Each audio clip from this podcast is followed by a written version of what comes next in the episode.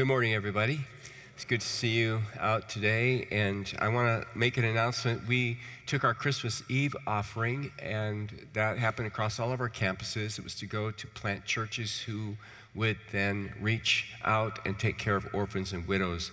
And you gave $360,000, and we praise God for that. Um, I want you to know how that is going to work itself out. We'll keep you updated throughout the year, but that is going to plant upwards to 1,500 churches. And given our current uh, track record that we've had these last few years of church planting, we expect that'll mean about 10,000 brand new believers who are followers of Christ. We'll be able to take care of 400 widows and orphans through that.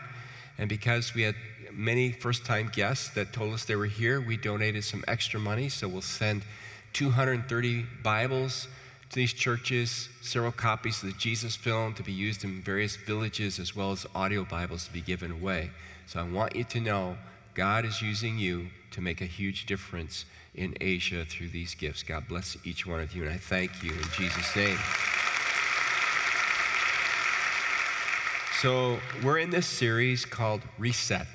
And last weekend, we talked about the fact that what we're trying to do is learn to live like Jesus. But we know we can't do that on our own, it's humanly impossible. We thank God that those of us who are followers of Christ have His Spirit living in us to help us live like Jesus, and it is a process that we're growing into. We have the Word of God to guide us. So we said, let's reset our focus. And last weekend I said, you know, one of the areas we need to reset our focus on is God's unconditional love for us, learning to live and appreciate the fact that the Father of Jesus is very fond of you and me. Well, I love it when you take the messages seriously. And we had a 12 year old student who took it seriously, and she went home and she took a project on for herself, her own initiation. She created a card to put on the mirrors, and here's the card that she put on the mirrors at home uh, God loves you and you bring him great joy. So every day when they look in the mirrors, they see that card. Isn't that a wonderful application? I thought it was powerful. I appreciate that. And that's why I love our students because they, they actually listen, apply the messages. Which brings us to our topic today. We're going to talk about having the right attitude. What's, what's the attitude you would choose for 2019? Now, talking about attitudes, I want to share a very quick story with you um, from the life of uh, Dr. Viktor Frankl. Uh, Viktor Frankl was a psychiatrist and philosopher who was put in the Nazi concentration camps during World War II. He was at Auschwitz and then several other camps for several years. And he survived. He survived. And he made some very important observations. And I want to read one of those observations. He said, We who lived in concentration camps can remember the men who walked through the camps comforting others, giving away their last piece of bread. They have been few in number, but they offer sufficient proof that everything can be taken from a man but one thing the last of human freedoms to choose one's attitude in any given set of circumstances. The greatest possession that you will ever own is your attitude. Is your attitude. And the question is if you could only choose one attitude, what would it be? I want to suggest to you that Jesus conveys to us in Mark chapter 2, where I'd like you to turn, the attitude that is supreme, the attitude that puts all the other tudes in life in alignment. If you can get this one going in your life, everything else will line up. Mark chapter 2 begins with Jesus coming home, it says, to Capernaum by the Sea of Galilee. He's been out preaching and teaching at the various villages, and now he's on his way home.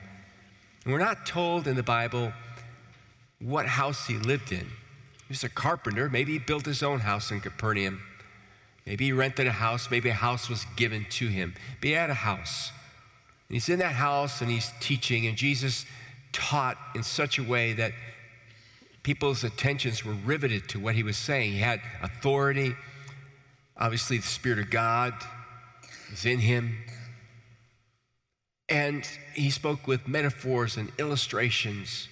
It was very amazing. So there's all kinds of people in the house and outside of the house, leaning into everything he's saying.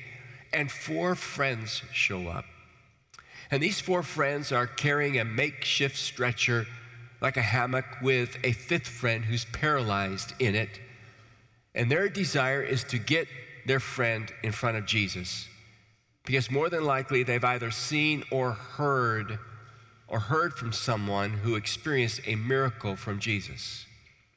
They know he can make the blind to see, other lame people to walk, the mute to speak, and they are just meters away from the miracle they desire for their friend.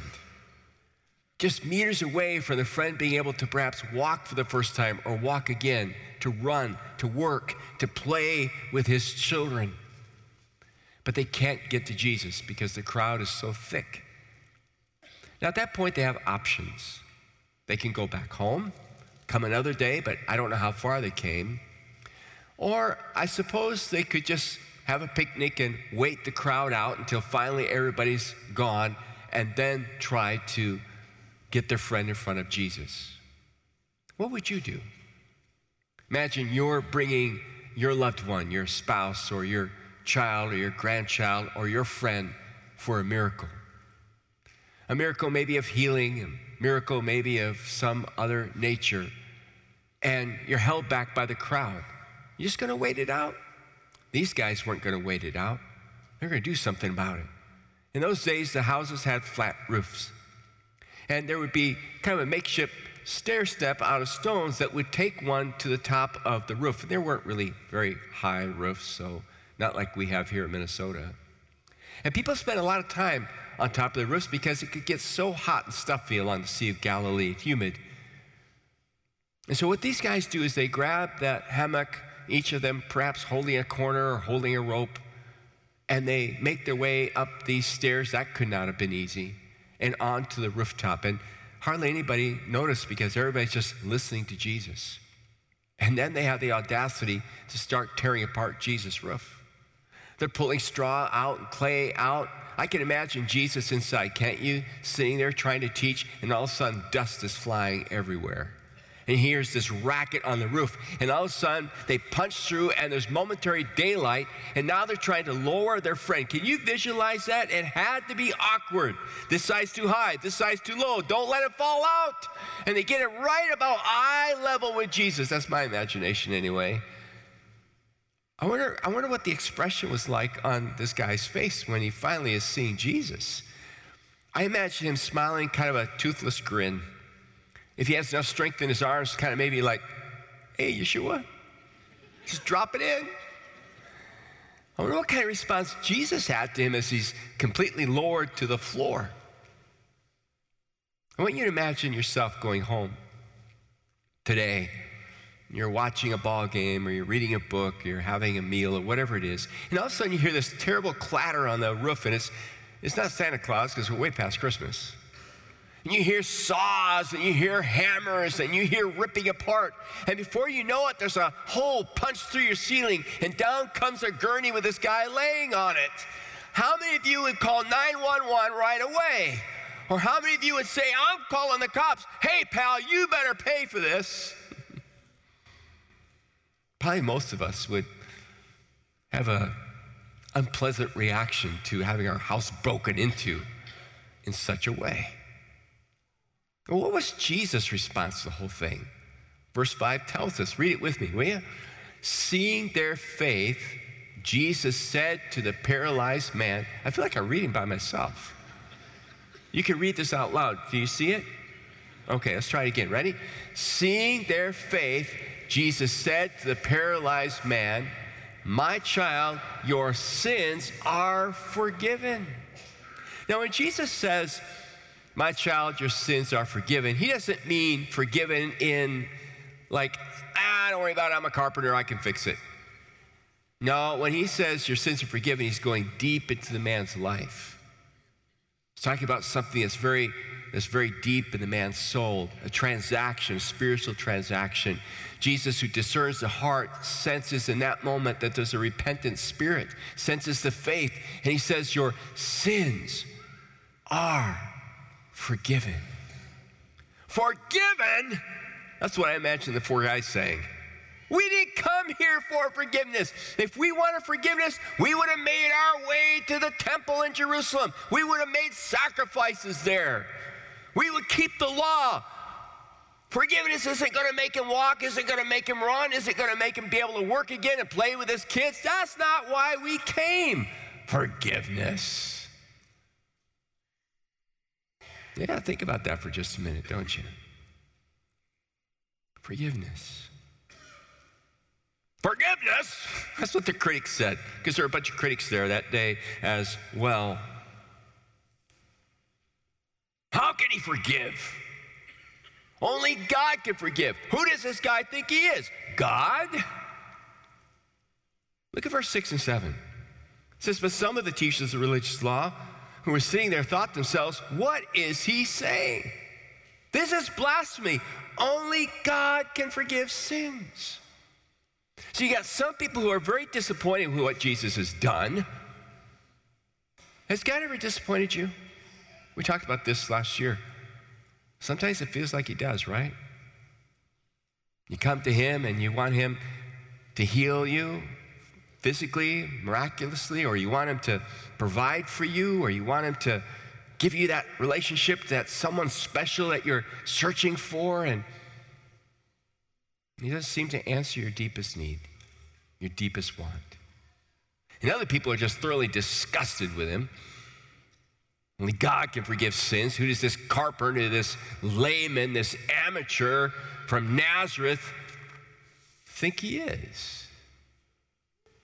You know, it's interesting that these guys punched a hole in Jesus' ceiling. If you look at the life of Jesus carefully, he was punching a big hole in people's views and beliefs and lifestyle. Thank God he didn't heal the guy. Say, what do you mean by that? I mean, thank God he didn't heal the guy. If Jesus had healed the man, if Jesus had just looked at him and said, Oh man, this is impressive, love your faith, hey, you're healed. Get up and go home. And the guy gets up and takes his mat and he goes home. Yes, he'd be dancing, he'd be rejoicing, he'd be celebrating, he'd be able to pick his kids up, he'd be able to run, walk, work, swim, the whole nine yards. But he'd be as lost as ever. He'd be as though Jesus had just judged him and condemned him. Because that's not what the guy needed. The guy may have been outwardly paralyzed, but the reality is he had a paralysis of his soul that he needed rescuing from. And if Jesus doesn't heal the paralysis of his sin filled soul, doesn't matter how well he becomes physically, he will die spiritually, be separated from his creator. See, the man's biggest problem is your biggest problem and my biggest problem. And that is our biggest problem is never our suffering, it's our sin. And that's what Jesus came to do, is to take care of the real problem, the biggest problem. And so oftentimes when he did the miracles, they were never meant to be an end in themselves. They were meant to point to who he was.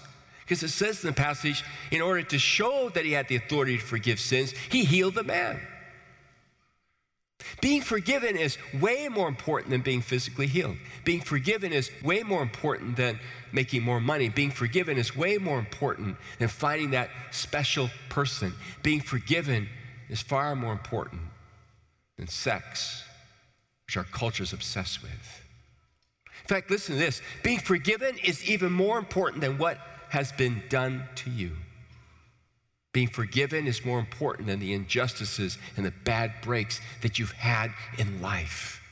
It is supremely the most important thing because it is what reconciles you and me with God again.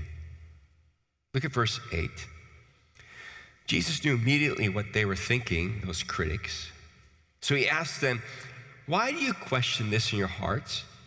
Is it easier to say to the paralyzed man, Your sins are forgiven?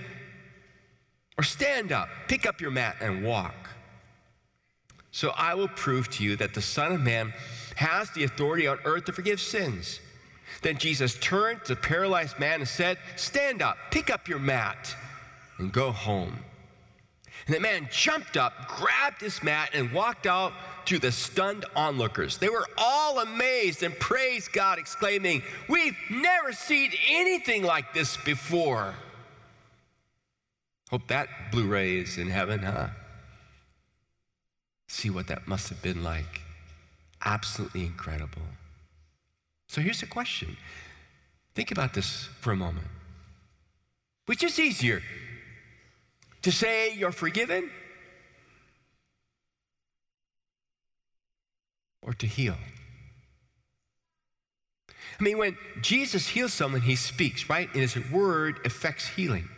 He speaks and the blind man sees. He speaks, the lepers cleanse. He speaks, the lame walk. He speaks, the mute can speak. He speaks, and even the dead are raised to life again. But to forgive is infinitely harder than to heal with a spoken word because to forgive means that God must die. Means that God must die. It's really costly to forgive. And it cost Christ his life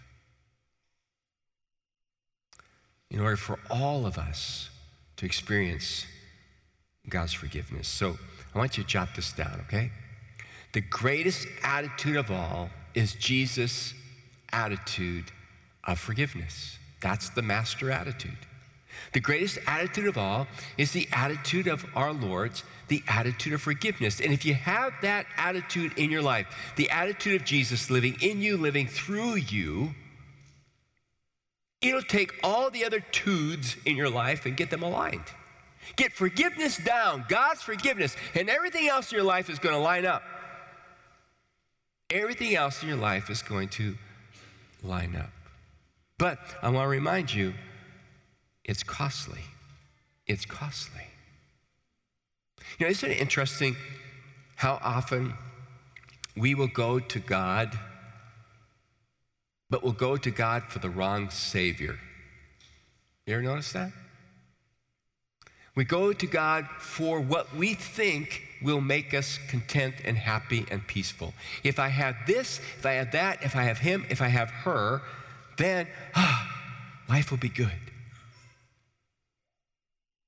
And thank God he doesn't give the Savior we're looking for or the Saviors we're looking for. Even after we have the true Savior, don't we still spend a lot of time looking for another Savior as well? It's like, He's not good enough. I got to have more.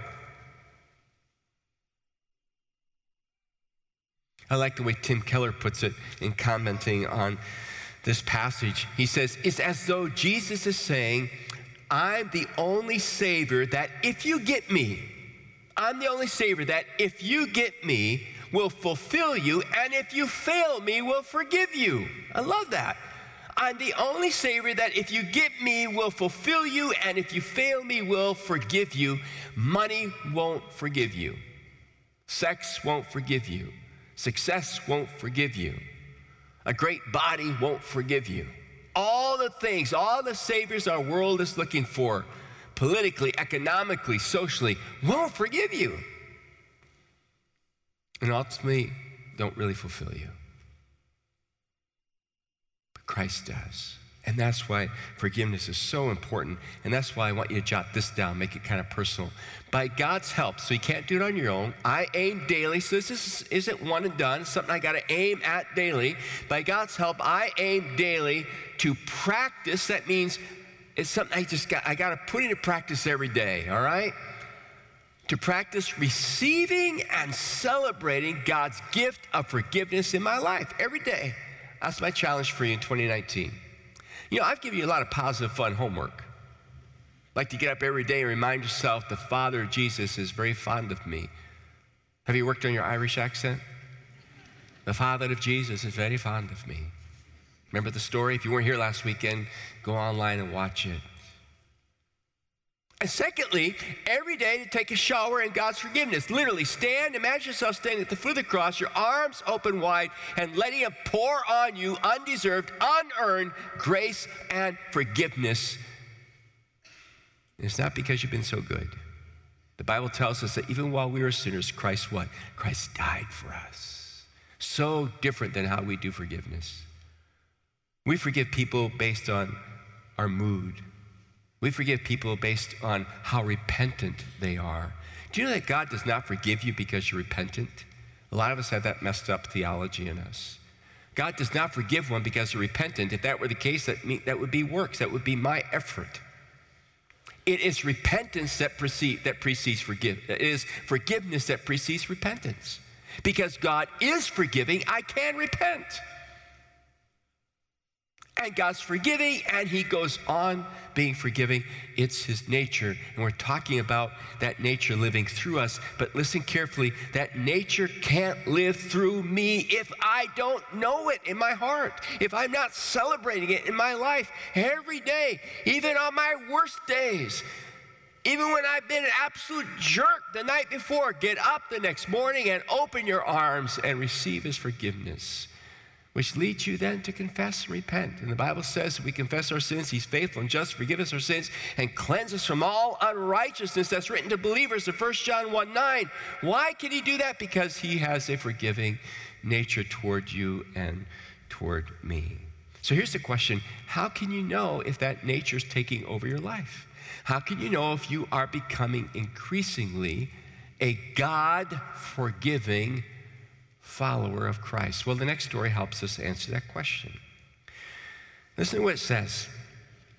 Verse 13 Then Jesus went out to the lake shore again and taught the crowds that were coming to him.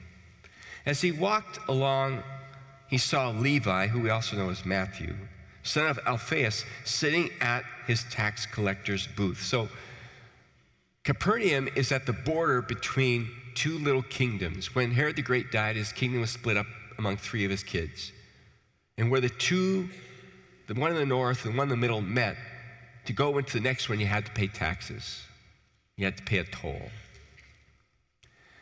Follow me, be my disciple, Jesus said to him. So Levi got up and followed him. Later, Levi invited Jesus and his disciples to his home as dinner guests along with many tax collectors and other disreputable sinners. The Greek is hamartoloi, which literally means preeminent sinners, sinners known for their vices. Tax collectors who were hated, they're seen as traitors, and they always pocketed a little bit more money for themselves. Prostitutes, thieves, and other such scum says there were many people of this kind among Jesus' followers, but when the teachers of religious law who were Pharisees saw him eating with tax collectors and other sinners, they asked the disciples, Why does he eat with such scum? When Jesus heard this, he told them, Healthy people don't need a doctor, but sick people do. I have not come to call on those who think they are righteous, but those who know they are sinners. I want you to go back to verse 15. I want to point something out that uh, may not seem so important, but I think it is. In the Greek of that verse, Levi is never mentioned, Matthew's never mentioned. But some translators, like in the New Living Translation and the NIV, assume that Jesus has gone to the house of Levi. But in the Greek, it doesn't say that. In the Greek, it literally reads, and it happened that as he was reclining at the table in his house, and many tax collectors and sinners were dining with Jesus. So scholars look at it and they go, well, who is his house? Well, because he just told Levi, follow me, it must be Levi's house. That's the possessive. But scholars like N.T. Wright and others say, no, this is Jesus' house, not Levi's house that this is happening in. And his house now has a new skylight besides. I tend to think that probably is the way we should interpret it because it even takes on more meaning, and I'll tell you why. Let me quote to you from a theologian. His name is Marcus Borg, who says one of the most striking features of Jesus' ministry was the meals he shared with sinners, that is, outcasts. Pharisees and others would not eat with somebody who was as impure and no decent person would share a meal with an outcast. To this very day, if I go to the Middle East and I have a Palestinian invite me over to his home for dinner, it is more than just saying, Come to my house for dinner. It is saying, I want to be friends with you. It's a genuine, radical kind of friendship gesture. If an Orthodox Jew says, Come over to my house for dinner, what they're inviting to you, what they're inviting you over to is called a mikdash me'at. Because an Orthodox Jew sees their home as kind of a miniature temple. So to be invited in means we're going to share in my miniature temple, in my little synagogue, in my, in my special place. We're going to share a friendship before Yahweh, before God.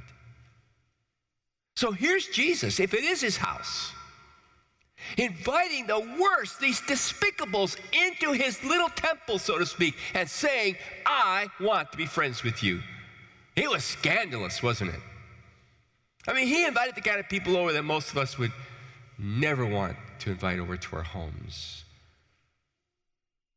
and be part of our lives. How do you know when the nature of God's forgiveness is taking over your life? Listen carefully. You become non judgmental. You know that the forgiveness of God's grace is taking over your life because you stop judging people. It just diminishes in your life. And yet is one of the biggest challenges that we face. We are so prone in our sinful natures to be judgmental toward others. See, what kind of judgment are you talking about? I'm talking about superficial judgment, and everybody here has done it today. You've been doing it while I've been speaking the last 20 or so minutes.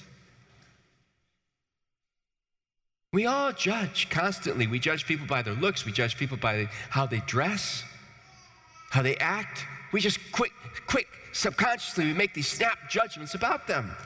That's got to stop. We judge people hypocritically. It's got to stop. Isn't it amazing how you can see faults in other people's lives? And normally, what we don't like in others is what we don't like about ourselves, the psychologists tell us. We can be so harsh in our judgment, we find something wrong. Man, we just like to rail on that, don't we? We kind of feel empowered. Found it, gotcha. Sometimes our judgment is so self righteous. We judge others to make ourselves feel better. Look at me compared to you. I must be pretty good. God must really like me because I'm not that bad. And how often our judgments are just untrue. It's something I heard that's called gossip. It's something I assume. It's something I saw on Facebook or I saw tweeted out, or it's, it's something somebody I heard talking about, and we run to the conclusion it must be true. If you're invaded with the grace and forgiveness of God, that stops in your life. You say, well, does that mean we can't talk? We're not supposed to talk about sin? No, I didn't say that. You got to speak the truth. You got to point out sin if you love somebody. But it's like raising a kid. Here's, here's a question I want to ask you. And this came to my mind as I kept thinking about this more and more. When you, when you are apt to judge somebody, what's your motive? What's your motive? Oftentimes, our motive is wrong. Our motive is to make them feel guilty or make them feel shameful. That's not our job. My job is not to make you feel guilty. My job is not to bring shame into your life. My job is not to condemn you. My job is not to decide if you're going to go to heaven or go to hell. That's not my job. That's God's job. I need to leave it with Him. My job is to point the truth out in a loving, gracious way. My job is to come at it from the motive of reconciliation and forgiveness. And I'm telling you, I have grown up in a brand of Christianity that approaches it from the motive of guilt and shame. And it's hard to break that when it's been your life all the time. That's where so many Christians are these days. Or, yes, we go to the very other extreme of it. We never speak about the truth. If people don't know the truth, they can't understand their sin in their life. And if they can't understand the sin in their life, they don't know that God offers forgiveness. So I've got to come at with a motive of, you know, I'm a sinner who's experienced the grace and love of God, His forgiveness. I'm coming to you because I want you to know the truth and I want you to know how much God loves you and how He forgives as well. And what a person chooses to do with that's up to them. It's not my job to be their God. What I've got to do is realize what he's done for me and let that motivate me when I'm when I'm talking to others, when I'm pointing out issues in their life, whether it's my kids, whether it's my friends, whether it's somebody at work. And that you can't do that if you yourself haven't been showered with God's grace and forgiveness. My friend Brennan Manning writes, at the foot of the cross, we recognize ourselves as forgiven enemies of God and are empowered to extend forgiveness and reconciliation. As long as we continue to live as if we are what we do, as if we are what we have, as if we are what other people think about us, we will remain filled with judgments, opinions, evaluations, and condemnations. We will remain addicted to the need to put other people in their place. Only when we claim the love of the crucified Christ with heartfelt conviction, the love that transcends all judgments, can we overcome all fear of judgment. When we have become completely free from the need to judge others, we will also become completely free from the fear of being judged. The experience of not having to judge cannot coexist with the fear of being judged, and the experience of the non judgmental love of the crucified Savior cannot coexist with the need to judge others. Here's what I want you to write down. Last thing. By God's help, I aim daily. Again, it's a daily practice. Can't do it on my own. I need God's help to practice a forgiving attitude rather than a judgmental spirit. God, help me every day to practice a forgiving attitude rather than a judgmental spirit. And listen, that happens as the nature of Jesus takes over your nature. It happens to the degree you understand how forgiving, how absolutely forgiving God has been to you. Henry Nouwen tells a story of an old man who would go out every day and sit under this massive tree along the Ganges River. And there he would meditate. One day, he woke up after being there meditating and he looked out and he could see the scorpion that was trying not to drown. It was on top of the water and it was moving toward the large extending roots of that tree into the river bank. And so the old man got out on one of the long roots, stretched himself over it, reached his hand way out to try to rescue the scorpion. And the moment his hand touched the scorpion, it stung him. And boy, did it hurt! It hurt, painful. Shock went right through his arm and up into his shoulder. But he stuck his hand out again. And he stretched and he stretched to try to get a hold of that scorpion. And this time when he touched the scorpion, the scorpion was ready and his tail was pointed just the right way. And it punctured him deeply and released more venom. And immediately his hand began to swell and the place where his puncture began to bleed. A stranger was walking by saw the whole thing unfold and he said, Hey, old man, how can you be so stupid? Trying to rescue an ugly, evil creature like that. Don't you realize you're risking your life? You could die trying to save that ungrateful scorpion. The old man collected himself, turned his head, stretched out on that root, and calmly said to him, My friend, just because it is the scorpion's nature to sting, that does not change my nature to save. Just because it is human nature to sin and to do evil and to crucify the Savior does not change the nature of God to forgive. Aren't you thankful? None of our actions, none of our sinfulness changes the nature of God to forgive. Let's pray. Father in heaven, we humble ourselves before you and pray this day that you would change our nature increasingly to become more like Jesus, to take the forgiveness that we've received and extend it to those who are in our midst. We need all the help you can give us, O oh God, because in and of ourselves, we are absolutely incapable of doing this. Lord, I think about those men digging through the roof to get to you.